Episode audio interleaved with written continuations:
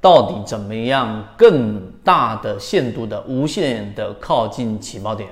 以前我们说过，在国内啊，交易系统里面成完善交易模式的整个系统的，又适应于 A 股，并且我们普通散户交易者也能复制的一个交易模型啊，实际上我们看到的缠论就是一个非常重要的模型，很多时候。我们会忽略它对我们交易的作用。其中有一句话呀，它非常戏谑的在说，叫做“买之前戏，卖之高潮”。这句话听起来，大家可能没有理解这句话的最本质含义是什么，甚至更深入的含义都不清楚。今天我们用三分钟来给大家拆分一下。首先，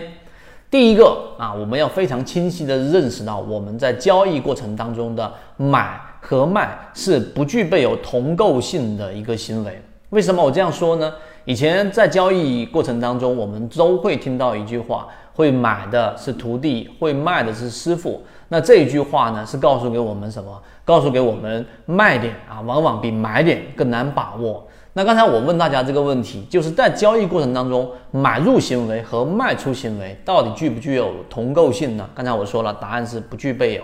为什么？因为在买的过程当中啊，和买卖交易过程当中，实际上就是不停的把钱换成筹码，然后把筹码换成钱，对吧？这是很简单、浅显易懂的本第一性原理。那钱，举个例子，我现在口袋里面的一万和十万和一百万和一块钱啊，在未来的一段时间当中，我们在不考虑通货膨胀情况之下，它还是一块，还是十块，还是一百万，还是十万都没有改变，所以钱还是那个钱，对吧？但是呢，筹码就不一样了。筹码本身呢，就是我们所说的，在这个时候、这个时间点，因为时间不可逆嘛，在这个时间点，这个筹码的价格是十块钱，在那一个时间点，它可能就是二十块，或者是五块，或者是三块。所以由钱换筹码，这个是我们所说的买入行为，和由筹码换成钱，这个是一个卖出行为，两者是完全不一样的这一种，不具备有同构性的行为。这是第一点，你一定要了解这一点。了解这一点之后，你就会明白，在缠论当中，我们说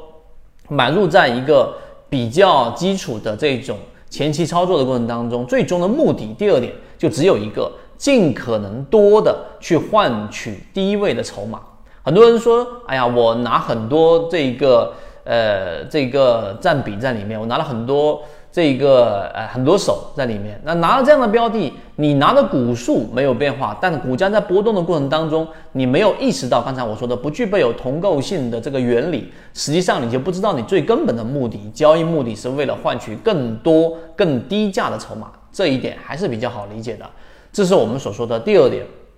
第三点，那我们在交易过程当中，在一个大级别的交易。啊，例如说，我们经历过很多次长庄股，那么过程当中一定会有很多的买入跟卖出行为。那我们说的前戏，也就是我们所说的前面去做的，怎么样去靠近起爆点的这种盘整中枢也好，我们提供了好几个模型给大家。例如说，同位涨停啊，这是一种很明显的活跃特征。例如说，当它出现了第一类型买点和第二类型买点。啊，我们说普通交易者第二类型买点的效率会更高啊，等等这些模块都交付到大家手上。但有一个很核心的点，大家不明白，在一个大级别的中枢或者说一买或者二买去做参与的过程当中，实际上你也参与了这一个上市公司这个标的的股性改造。自己想想这四个字，你实际上已经改造了这样的一个股性。虽然说你说，哎呀，我资金量不是特别大。体量不是特别大，但是游资会参与进去，并且你也是这个股性改变的参与者。这一句话一定认真去想，它既是交易技术，也是交易哲学，也是我们所说索罗斯所说的反身理论。所以，当你发现一个标的在底部筹码快速聚集，出现一类买点、二类买点，出现超跌，出现同位涨停，这些都是我们在给大家所说的怎么样尽可能近的靠近起爆点的模块之一。你把这些东西串联起来之后，你会发现，我们所有的模块串联起来所形成的交易系统，最终的目的就导向了刚才我们认识到的，刚才我说的不同构性的时间不可逆的第一性原理的最终目的，是为了换取更多低位的和我们说的低价的筹码。所以我们的模式当中很少给大家提及啊第三类型买点，或者说追强或者扫板的最根本原因是我们的这个模型的基因所决定的。所以，当你明白这个之后，你去看我们交付给大家的《泽西缠论》这个专栏之后，你会有更深的一个理解。所有的十八节我们的这一个专栏航线的课程给大家，最终的目的都是为了导向刚才我所说的这个目的。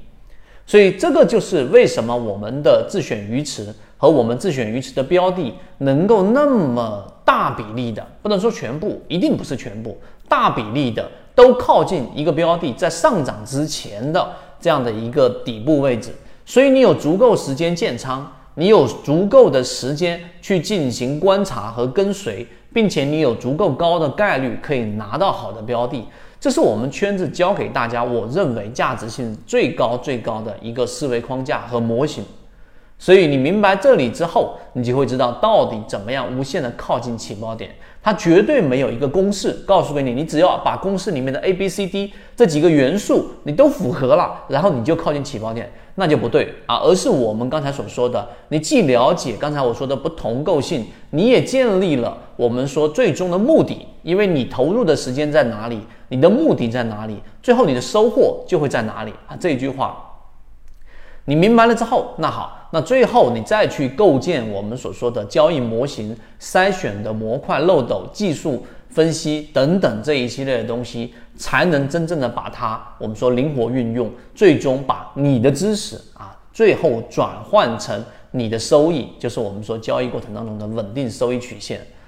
所以今天我们讲的内容，如果你想获取刚才我所说的上述任意一个你可能自己比较缺的短板模块，直接去了解获取的途径。好，今天讲这么多，希望对你来说有所帮助，和你一起终身进化。